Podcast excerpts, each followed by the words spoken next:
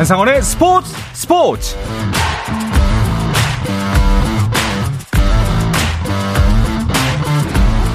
스포츠가 있는 저녁 어떠신가요? 아나운서 한상원입니다. 오늘 하루 이슈들을 살펴보는 스포츠 타임라인으로 출발합니다.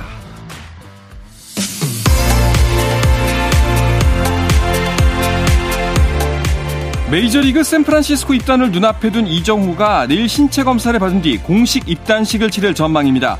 현지 지역지 샌프란시스코 크로니클은 이정후가 한국 시간 15일에 신체 검사를 받는다고 전했습니다.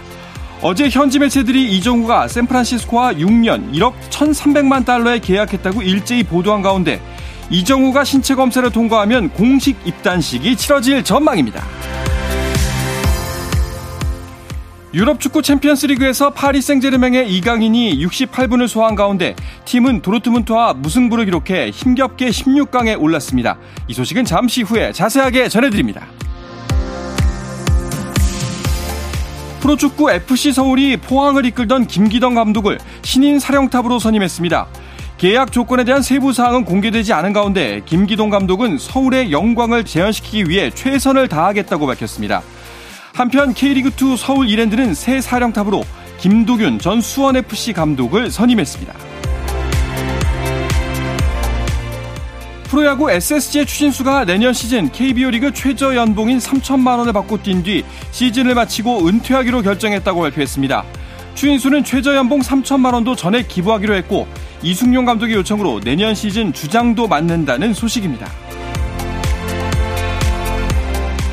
지난해 한국 여자 오픈 골프 대회 때 5구 플레이를 하고 뒤늦게 신고해 출전 금지 징계를 받은 윤이나에 대한 징계 감면을 심의한 결과 이 사안은 내년 1월에 개최될 다음번 이사회에서 다시 논의하기로 결정했습니다. 오늘 이사회에서는 골프에서 가장 중요한 원칙인 정직한 플레이를 망각한 행동에 대한 징계를 함부로 풀어줘서는 안 된다는 반론이 만만치 않았던 것으로 전해졌습니다.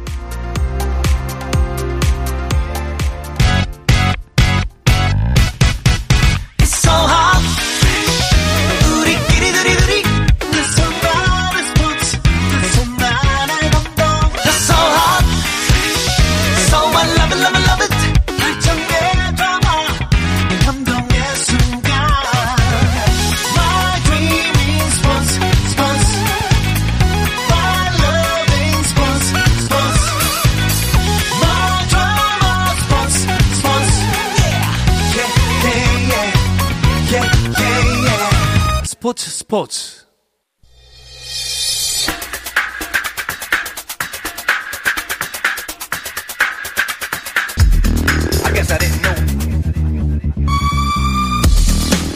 영국과 한국으로 가는 이원 축구 방송 이건 김정용의 해축 통신 시작합니다. 먼저 풋볼리스트 김정용 기자와 인사 나누겠습니다. 어서 오십시오. 안녕하세요. 김정용입니다. 네, 그리고 영국에 있는 이건 축구 전문 기자도 연결합니다. 안녕하세요. 네, 안녕하세요. 이건입니다. 네, 반갑습니다. 자, 김정용 기자. 오늘은 이강인 선수 그리고 생제르맹의 유럽 축구 연맹 챔피언스 리그 이야기부터 해볼까 하는데요. 16강에 진출했습니다. 네, 그렇습니다. 오늘 새벽에 있었던 경기고요. 이강인 선수가 소속돼 있는 파리 생제르맹이 독일 강호죠 보루시아 도르트문트와 원정으로 음. 조별리그 마지막 경기를 치렀어요. 결과는 1대1 무승부였고요.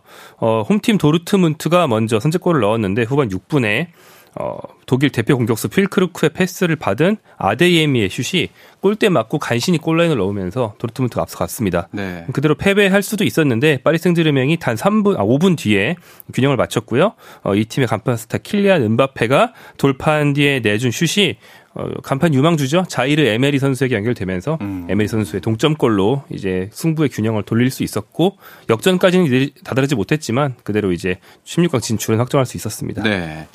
이건 기자, 아마 이 생제르맹과 어, 도르트문트와의 경기는 F조 경기는 프리미어리그 팬들도 굉장히 주목하고 있었을 겁니다. 왜냐하면 이 조 안에 뉴캐슬이 있었거든요. 네, 그렇습니다. 이 F조가 죽음의 조라고 이제 계속 일컬어졌는데 이 경기 마지막 경기 직전까지 도르트문트만 이제 16강 진출을 확정을 했고 어, 뉴캐슬 포함해서 나머지 이제 세 개 팀이 16강 진출을 확정하지 못한 상황이었습니다. 뉴캐슬 입장에서는 에이스밀란과의 홈 경기에서 승리하고 난 다음에 파리 생제르맹 그 경기의 상황을 지켜봐야 되는 상황이었는데요. 전반 33분에 뉴캐슬이 선제골을 넣었을 때까지 좋았지만 결국에는 그 이후에 AC 밀란에게 두 골을 허용하면서 패배를 했고요. 조 4위, 그러니까 조 3위까지 주어지는 유로파리그 진출권도 손에 넣지 못하고 결국 탈락을 하고 말았습니다. 네. 생제르맹이 결국 우리가 익히 잘 알고 있는 경우의 수를 갖고 이제 진출한 거네요. AC 밀란 덕을 봤어요, 결국. 네, 그렇습니다. 네. 최종전까지 이제 다들 조별리그 통과냐 혹은 탈락이냐가 결정되지 않은 팀이 많은 상태에서 경기를 했기 때문에 어, 서, 로 동시에 열리는 다른 구장 결과에 굉장히 민감할 수밖에 없는 상황이었는데 경기 막판에 후반 39분에 AC 밀란이 역전을 하면서 파리 승지르맹이 좀 더 쉽게 경기할 수 있게 좀 도와준 셈이 음. 되고 말았어요. 그래서 그대로 끝나면 파리 승지르맹이 조 2위를 지킬 수 있는 상태였고요. 이는 승점 8점으로 AC 밀란과 타이 점수지만 상대 전적에서 앞섰기 때문입니다. 그것도 1승 1패인데 상대 골득실에서 앞선 거였기 때문에 음. 어떻게 보면 좀 간발의 차로 올라갔다 이렇게 볼 수 있게 되는 그런 경기였죠. 그렇죠. 어쨌거나 저쨌거나 그래도 이렇게 죽음의 조에서 살아남은 거는 파리 생제르맹이었습니다. 네, 그렇습니다. 사실 죽음의 조였던 이유가 파리 생제르맹이 기대만큼 강하지 못했기 때문이기도 음. 합니다. 그러니까 파리 생제르맹은 원래 우승 후보였는데 물론 굉장히 강한 네 팀이 모여 있다고는 하지만 정말 오랜만에 나온 뉴캐슬 그리고 이제 재력 면에서 예전보다 좀 딸리는 AC 밀란 또 도르트문트 역시 뭐 혼란 벨리언 같은 선수들이 계속 유출되는 상황이었고 네. 사실 원래 파리 생제르맹이 1강일 수도 있었거든요. 근데 이번 시즌에 뭐 우리가 익히 아는 2강인 영입 등 여러 물갈이가 있었고 음. 좀 혼란기다 보니까 쉽게 통과하진 못했고요. 결국엔 조 1위를 놓치고 조 2위로 간신히 올라갔습니다. 네. 혼란기 얘기가 나서 그런데 그 이건 기자 이강인 선수가 68분을 뛰었는데 사실상 이 경기에서의 평가가 그렇게 좋지 못했어요. 네, 아쉬운 상황이 이제 좀 계속 펼쳐졌는데요. 이강인 선수 선발로 출전했고 파리 생제르맹에서 4경기 연속 선발이라는 어, 뭐 좋은 분위기를 탔습니다. 그러나 경기 중에서는 좀 실수도 많이 나왔고요. 전체적으로 어, 이제 좀 부진한 모습이었는데요. 여기에 대해서 프랑스 현지 매체들도 조금 어, 박한 평가를 내렸어요. 뭐 르파르지행, 파리지행 같은 경우에는 이강인에게 어, 평점을 4.5점을 매겼는데 음. 이게 팀에서 세 번째로 낮은 평점이고 폼메르카토는 3점 완전히 가장 낮은 그 평점을 매기면서 전체적으로는 이강인 선수가 이 경기에서만큼은 조금 아쉬움을 많이 남겼다라는 호평을 그렇게 남겼습니다. 네. 아니 그런데 김정용 기자는 어떻게 보셨어요? 사실 이강인 선수에 대한 평가가 괜찮은 편이었거든요. 네. 근데 사실 좀 가능성 면에 초점을 맞추고 음. 처음에는 출장 시간이 적다가 점점 출장 시간을 늘리고 경기력도 점차 향상되는 그런 우상향 상승 곡선인 시기가 있었거든요. 근데 지금은 좀 정체돼 있다고 볼 수 있는데 이게 이강인 개인의 문제라기보다는 팀의 문제인 면도 있습니다. 음. 그러니까 이날 같은 경우는 어, 오늘 새벽 같은 경우는 파리 생제르맹이 3-4-3 포메이션으로 어, 음바페 뒤를 이강인, 콜로무아니 두 선수가 받치는 조합으로 나왔고 원래 윙어인 바르콜라가 윙백으로 나오고 좀 많은 변화가 있었어요. 그런데 이 팀의 루이스 엔리케 감독이 이번 시즌 시작한 뒤에 아직도 주력 전술, 주력 조합을 정하지 못하고 갈팡질팡하고 있습니다. 음. 이날 이번 시즌 들어 스리백을 처음 썼고요. 그리고 총 다섯 가지 포메이션을 어, 돌아가면서 사용하면서 아직도 어떤 전술에 정착해야 되는지 갈피를 못 잡고 있거든요. 그러다 보니까 이강인 선수도 팀 전술이 바뀔 때마다 잘했다가 못했다가 이제 좀 꾸준하지 못한 모습을 보일 수밖에 없습니다. 네. 뭐 환경에 따라서 주, 주춤할 수도 있는 건데 또 이, 걸 이겨내야 사실 세계적인 강팀에서 명확한 주전 멤버로 자리를 잡는 거니까요. 이강인 선수 좀 더 힘을 냈으면 좋겠습니다. 자 그리고 그 황인범 선수가 오늘 새벽 챔피언스리그 역시 출전을 했습니다. 맨시티전에서 맹활약했죠? 네 그렇습니다. 소속팀이 세르비아의 강호인 츠르베나 즈베즈다인데요. 어, 이미 탈락이 확정되어 있는 상태에서 맨체스터 시티를 홈으로 불렀어요. 그리고 2대 3으로 한 골차 패배를 했는데 팀의 두 골에 모두 황인범이 관여하면서 1골 1도움을 기록했습니다. 황인범 선수는 골을 넣을 때 동료와 공을 주고받으면서 문전으로 파고든 뒤에 멋진 왼발 슛으로 맨시티 골문을 열었고요. 종료 직전에 코너킥을 통한 어시스트까지 추가하면서 이제 팀은 탈락했지만 자신의 경, 어, 기량과 역량은 잉글랜드를 비롯한 세계 사람들에게 많이 보여주고 조별리그를 마칠 수 있었습니다. 네. 이건 기자, 맨시티 같은 경우에는 16강 진출이 확정된 상태에서 지배지다랑 붙은 거잖아요. 그렇기 때문에 총력전을 펼칠 필요까지는 없잖아요. 네, 그렇습니다. 이미 맨시티는요, 어, 이 경기 전까지 열렸던 그 챔피언스리그 다섯 경기에서 5전 전승을 달리면서 16강에 확정을 했습니다. 그렇기 때문에 과르디올라 감독도 그렇게까지 총력전을 펼칠 필요가 없었었고, 뭐 해밀턴이라든지 보브라든지 이런 유스팀에서 올라온 선수들을 어, 출전시키면서 여유를 부렸고요. 뭐 경기에서도 충분히 여유로운 경기력을 보이면서 승리를 했습니다. 맨시티는 6전 전승으로 어, 조 1위로 어, 16강에 올랐고 독일의 라이프치히가 4승 2패를 기록하면서 조 2위로 같이 16강에 티켓을 손에 넣었습니다. 어, 쯔르베나 지베지다 같은 경우에는요 1무 5패 승점 1점으로 조 4위를 차지했기 때문에 유로파 리그에 나가지 못하고 탈락하는 아쉬움을 맛봤습니다. 네. 아니, 그런데 좀 공교로운 점이 과르디올라 감독이 펼치는 경기 중에 한국 선수한테 최근 들어서 일격을 맞는 경우가 많아요. 네, 그렇습니다. 코리안 가이라는 말을 거르델로 감독이 했었는데 네. 그 황희찬 선수 이름을 기억 못해서 음. 코리안 가이라고 했었는데 이제는 그게 이름을 기억 못했다라는 측면도 있지만 그만큼 한국 선수들만 만나면 좀 무서워서 그런 게 아닌가 어. 그런 생각도 들긴 하는데요. 어, 맨체스터 시티는 세계 최강 팀이지만 이번 시즌만 해도 손흥민, 황희찬 그리고 황인범 세 명의 한국 선수들을 만난 경기에서 이들에게 모두 실점했어요. 그렇죠. 네, 그러면서 한국 선수들이 이제 과르디올라 감독의 팀을 만나면 유독 잘하는 그런 모습들을 보여주고 있습니다. 네. 자, 그리고 한편 바이에른 미넨과 한 조에 속해 있던 맨체스터 유나이티드는 결국 16강에서 탈락했습니다. 조 최하위였죠?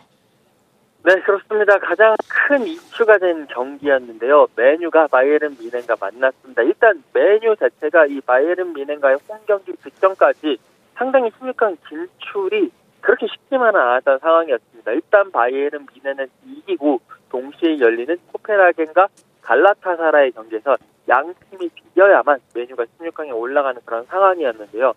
메뉴가 이 첫 번째 가지였던 바이에른 미넨 네, 상대로 승리에 실패를 했습니다. 0대 1로 지면서 뭐 그 다음 경기 그 동시간에 열린 경기 결과에 관계없이 자동 탈락을 하게 됐습니다. 1승 1무 4패 어, 이 조에서 최하위를 차지하면서 아예 탈락을 하게 됐고요.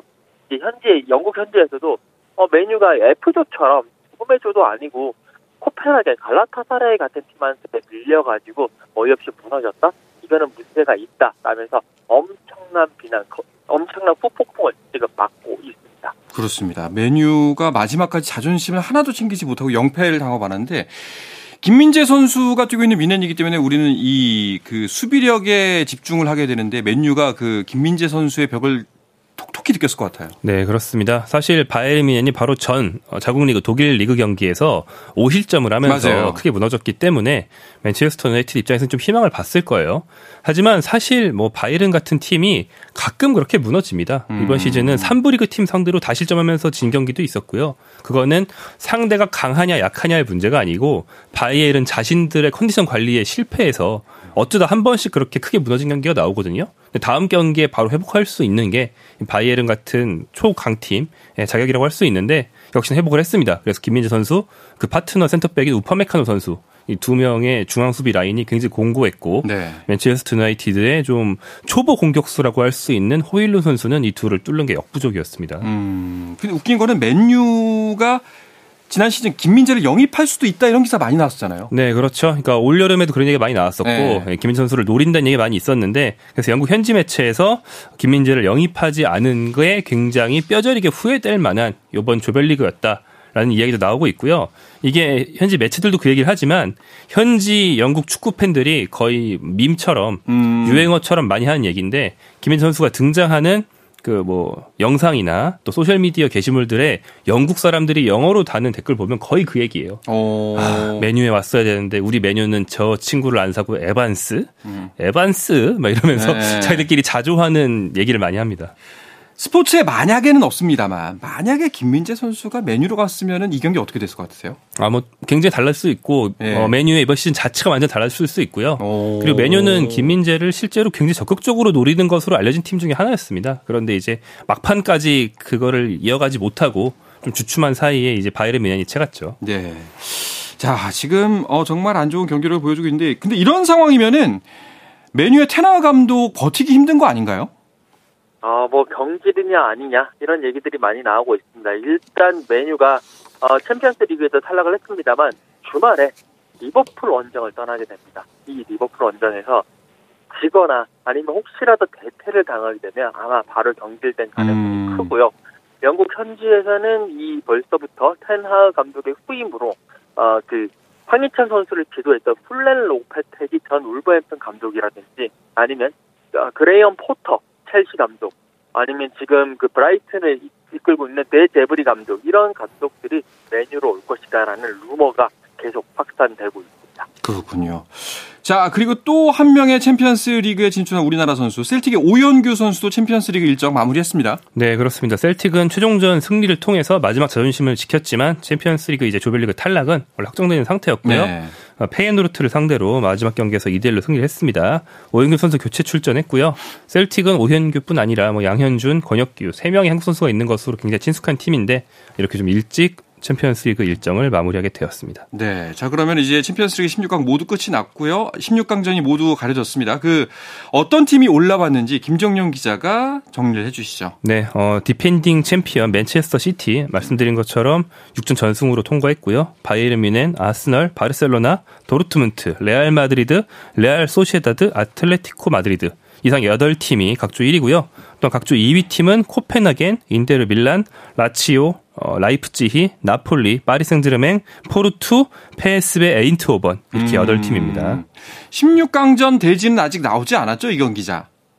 네, 그렇습니다. 16강전 대진 추첨은요, 이제 다음 주 월요일입니다. 유에파 본부가 있는 스위스 미용에서 열리고요. 뭐 늘 그렇듯이 조 1위와 조 2위 간의 맞대결로 이제 펼쳐집니다. 다만 우리나라 팀이라든지 아니면 조별리그에서 대결했던 클럽은 16강에서 대결하는 것이 불가능합니다. 어, 그렇다면 이 중에 우리나라 선수가 속해 있는 팀은 이제 미넨과 파리 생제르맹인데 1위와 2위로 갈려져 있고 또 같은 조도 아니었기 때문에 이 두 팀이 만날 가능성도 있네요. 네, 그렇습니다. 뭐 그냥 가능성이 조금 있는 게 아니고 네. 상당히 높다고 하는데요. 오. 그 여러 가지 변수를 다 넣어서 계산을 해 보면 파리 생제르맹이 만날 가능성이 제일 높은 팀이 바이에른 뮌헨이라고 해요. 이야, 물론 제일 높다고 해서 막 네. 엄청나게 높은 건 아니고 한 17% 정도라고 하는데 네. 그래도 뭐 8분의 1보다는 17%가 높은 거기 때문에 뭐 맞대결을 좀 예상해 볼 수 있을 것 같습니다. 그렇군요.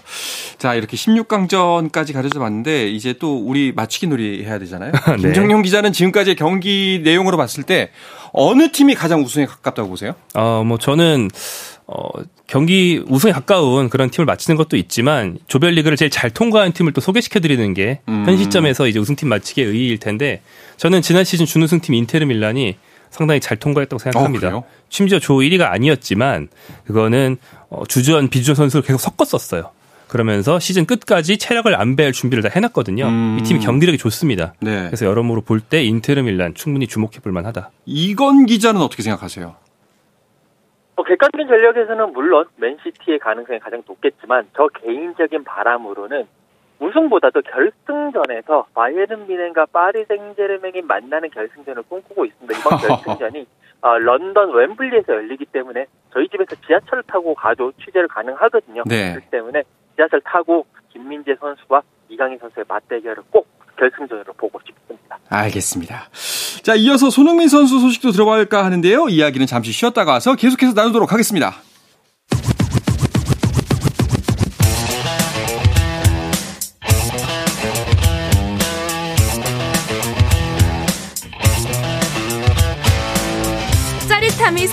시간. 한상원의 스포츠 스포츠. 영국과 한국을 넘나드는 이원 축구 방송 이건 김정용의 해축 통신 듣고 계십니다. 풋볼리스트 김정용 기자, 영국에 있는 이건 축구 전문 기자와 함께하고 있습니다. 자, 이건 기자, 그 11일이었습니다. 뉴캐슬전도 당연히 현장에서 취재하셨죠? 네, 어, 11일 새벽에 토트넘 홈에서 열린 토트넘과 뉴캐슬의 그 프리미어리그 경기 현장에서 취재를 했고요. 그냥 손흥민 선수가 경기 전체를 지배한 경기였다라고 음. 말씀을 드릴 수 있을 것 같은데 손흥민 선수 왼쪽 윙어로 나섰고요. 1골 2도움의 맹활약을 펼쳤습니다. 어, 토트넘은요 4대 1로 승리를 하면서 6경기 만에 그 전까지 1무 4패를 하다가 그 어, 이제 1무 4패 수렁을 벗어냈고요. 어, 손흥민 선수는 프리미어리그 8년 연속 리그 10골 이상을 달성하는 이게 역대 7번째 기록이라고 하거든요. 대단한 기록을 써냈습니다. 아, 그러니까요. 그 송지훈 기자가 지난주에 그런 얘기 했거든요. 꼭 중요한 순간에 이건 기자가 있다. 음. 근데 결국 지난 그 뉴캐슬전에서도 똑같은 결과가 나왔습니다. 그 손흥민 선수 보면요. 토트넘에서 손흥민 선수의 중요성은 뭐 예전부터 당연히 있었지만 어떻게 오히려 시즌이 지날수록 더 그 중요성의 무게가 더해지는 느낌이에요? 네, 그렇습니다. 특히 이번 시즌은 뭐 예. 해리케인 선수가 떠나고 주장 완장을 차면서 팀 내에서의 리더 역할 그리고 이제 가장 위협적인 공격 옵션으로서의 역할, 음. 경기력 측면, 경기 외적인 측면 두 가지 측면에서 모두 가장 중요한 선수가 됐는데요. 현재 팀 내 득점 1위, 그 밖에 뭐 압박이나 뭐 찬스 메이킹 등의 좀 세부 지표에서 팀 내 1위를 달리면서 공격 자체를 다 풀어주는 그런 선수가 되어 있고요. 이날 같은 경우는 그동안 손흥민 선수를 최전방에 쓰다가 왼쪽 윙어로 옮겼거든요. 네. 옮긴 이유가 뭐냐? 그러니까 상대 오른쪽 수비수가 약했기 때문에 트리피어 선수가 좀 다 지쳤기 때문에 손흥민이 이 선수를 공략했어야 했다. 그러니까 팀에서 제일 잘하는 선수가 필요한 위치로 손흥민을 옮겨서 쓰고 있어요. 음. 그 정도로 손흥민 선수의 팀 내 입지가 굉장히 어, 굉장히 커졌습니다. 그렇군요. 이건 기자 현지에서의 평가도 좋지요.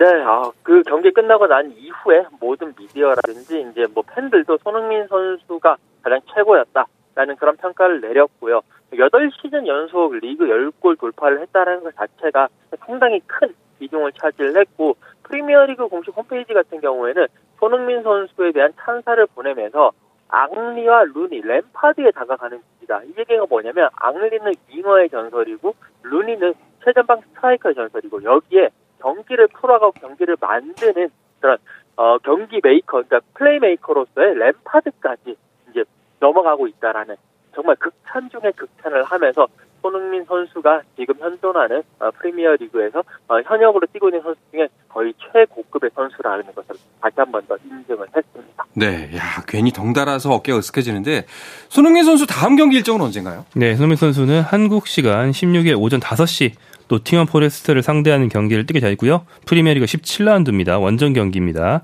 이 경기 상대 노팅엄은 최근 6경기에서 무승, 그것도 1무 5패로 상당한 부진에 빠져 있어요.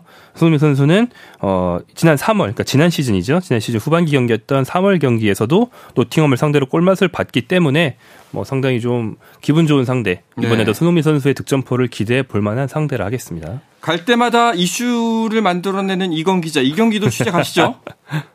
네, 뭐 이슈를 만들기 위해서는 아니겠지만 네. 이 경기 또 현장에서 취재를 하게 됐는데 이제 금요일 밤 경기인데요. 여기 시간으로 뭐 토트넘의 승리가 예상되는 가운데 그래도 노팅엄 포레스트가 이제 그 직전에 그러니까 토트넘을 만나기 전에 울버햄튼이랑 경기를 했었거든요. 이때 제가 가서 취재를 했었는데 이 노팅엄의 수비 라인이 상당히 빡빡하기 때문에 손흥민 선수 잘하겠지만 그래도 그렇게 쉬운 경기는 아닐 것이다. 음. 조금 뭐 예상의 결과를 한번 또 예상하면서 좀 봐야 되지 않겠느냐라는 생각입니다.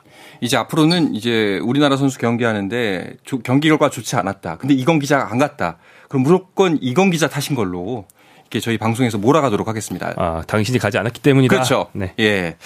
자, 그리고 황희찬 선수 재계약 이야기도 나오고 있습니다. 그 오늘은 좀 더 구체적으로 이야기가 나왔네요. 네, 현지에서 이제 좀 두리뭉실한 전망 기사부터 시작해서 아주 구체적인 조건까지 기사가 계속 쏟아지고 있기 때문에 이제 재계약을 맺는 것은 좀 확실치 되지 않나 싶습니다. 오. 현재 소속팀인 울버햄턴 원더러스가 황희찬이 원체 중요한 선수다 보니까 빨리 재계약을 맺고 싶어 한다는 얘기인데요. 어, 팀내 최고 대우, 대우, 팀내 최고 주급을 제안하면서 네. 2028년까지 장기 계약을 맺으려 한다는 얘기고요. 어, 최고 주급이라는 건 현재 최고 주급 수령자인 파블로 사라비아를 능가하거나 최소한 비슷하다는 건데 주급 9만 파운드, 그러니까 주급 한 1억 5천만 원 정도를 받고 있거든요. 이거랑 비슷하거나 조금 더 좋은 조건을 오. 제시받을 것 같습니다. 이건 기자, 그 황희찬 선수 재계약 관련해 가지고 현지에서도 이야기가 나오나요? 네, 어, 그 유럽 축구 이적 시장 얘기할 때 늘 나오는 이름, 그 파브리치오 로마노 기자가 아, 자신의 그 SNS에서 울버햄튼과 황희찬이 새로운 계약에 합의했다라고 전하면서 히어위고라고 이제 자신의 어. 그런 어 이제 트레이드 마크인데 이걸 띄웠어요. 그러면서 2028년 6월까지 재계약했다라고 이야기를 했고요. 사실 이제 현지에서도 황희찬 선수와 관련해서 1월이 되기 전에 황희찬 선수가 1월에 팀을 잠시 떠나는데 그 아시안컵 때문에 이 아시안컵이 되기 전에 뭔가 이야기가 나올 것이다라는 소문이 많이 돌긴 했습니다. 그, 결국 이 소문이 아무래도 지금 상황에서는 재계약으로 그것도 잭팟 재계약으로 어, 귀결될 것이다라는 그런 분위기가 일고 있습니다. 네, 요즘 뭐 재계약 관련해서 야구 쪽에선 분위기 좋거든요. 이 흐름을 그대로 황희찬 선수가 이어갔으면 좋겠습니다.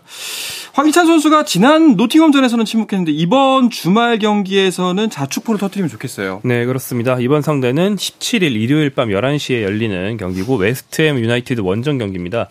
이제 같은 런던 또 런던 근교 언저리에 있는 팀들이기 때문에 원정 거리는 뭐 문제가 안 되는데 웨스트햄 같은 팀이 어, 황희찬이 상대하기 제일 껄끄러운 팀이긴 해요. 어, 왜 그렇죠? 좀 잘 안 올라오고 뒷공간을 안 주는 편인데 어. 황희찬은 오히려 상대가 강팀이라고 라인을 올리고 뒷공간을 네. 줄때 그걸 잘 파고들거든요. 음. 하지만 뭐 황희찬 선수 요즘 득점 감각 자체가 물이 올라 있으니까 그렇죠. 뭐 스타일을 다 넘어서서 이제 득점포를 터트려 줄 수 있을 가능성은 충분합니다. 알겠습니다. 현재 뭐 개인과 팀 순위를 한번 짚고 넘어가는데요. 이건 기자, 그 손흥민 선수, 황희찬 선수 여전히 득점왕 경쟁에 참여하고 있죠. 네, 그렇습니다. 득점왕 랭킹을 보게 되면요. 지금 1위는 맨시티의 혼란입니다. 14골을 기록을 하면서 득점왕 2연패에 시동을 걸고 있는데 혼란이 최근에 약간 뭐 부상이 있다라는 이야기들이 있어요. 그렇기 때문에 살짝 주춤한 상태고요. 2위가 11골을 넣고 있는 어, 리버풀의 모하메드 살라입니다. 그리고 손흥민 선수가 10골로서 3위를 달리고 있고요. 4위가 이제 웨스트햄의 보웬이고 5위가 황희찬 선수 8골을 넣고 있는 황희찬 선수를 포함해서 어, 이런 선수들이 있기 때문에 지금 상황에서는 이번 라운드에서 손흥민 선수 그리고 황희찬 선수가 골을 넣게 된다면 이 득점왕 싸움에 계속 가세를 하면서 계속 각축을 벌일 수 있는 그런 상황이 될 것 같습니다. 네, 이 분위기 그대로 끌고 갔으면 좋겠습니다. 프리미어 리그는 또 그리고 선두권이 계속 엎치락뒤치락 하네요. 네, 그렇습니다. 이번 시즌 1위가 계속 바뀌고 있는데 예. 한동안 토트넘이었죠. 음. 어, 그리고 아스널로 바뀐 지가 좀 있었는데 얼마 지나지 않아서 이제 리버풀로 다시 바뀌었습니다. 네. 현재 1위 리버풀, 2위 아스널, 3위 아스톤 빌라, 4위 맨체스터 시티, 5위 토트넘인데 특히 빌라가 3위까지 올라온 게 굉장히 눈에 띄고요. 네. 빌라가 최근 5경기 중에서 토트넘, 아스널, 맨시티를 만났는데 다 이겼어요. 오. 그래서 이 팀들을 다 아래로 끌어내리고 자기가 3위로 올라갔거든요. 앞으로 굉장히 주목해볼 만한 그런 팀입니다. 그렇습니다. 아, 이제 뭐 선두 경쟁 앞으로도 계속 펼쳐질 거기 때문에 어떻게 될지 모르겠습니다. 그 리버풀이 현재 승점이 37점 그리고 우리가 주목하고 있는 토트넘이 30점입니다. 그 시즌 뭐 라운드가 아직 많이 진행되지 않은 상태에서 충분히 가능하잖아요. 어, 그럼요. 일단 눈앞의 목표는 4위권 진입이지만 뭐 우승권 어, 추격도 얼마든지 가능합니다. 네, 알겠습니다. 자, 오늘은 이야기를 끝으로 이번 주 해추통신 마치도록 하겠습니다. 이건 기자 오늘도 소식 고맙습니다. 감사합니다. 네, 풋볼리스트 김정용 기자도 감사합니다. 네, 고맙습니다. 네, 저는 내일도 저녁 8시 30분에 뵙겠습니다. 한상원의 스포츠 스포츠!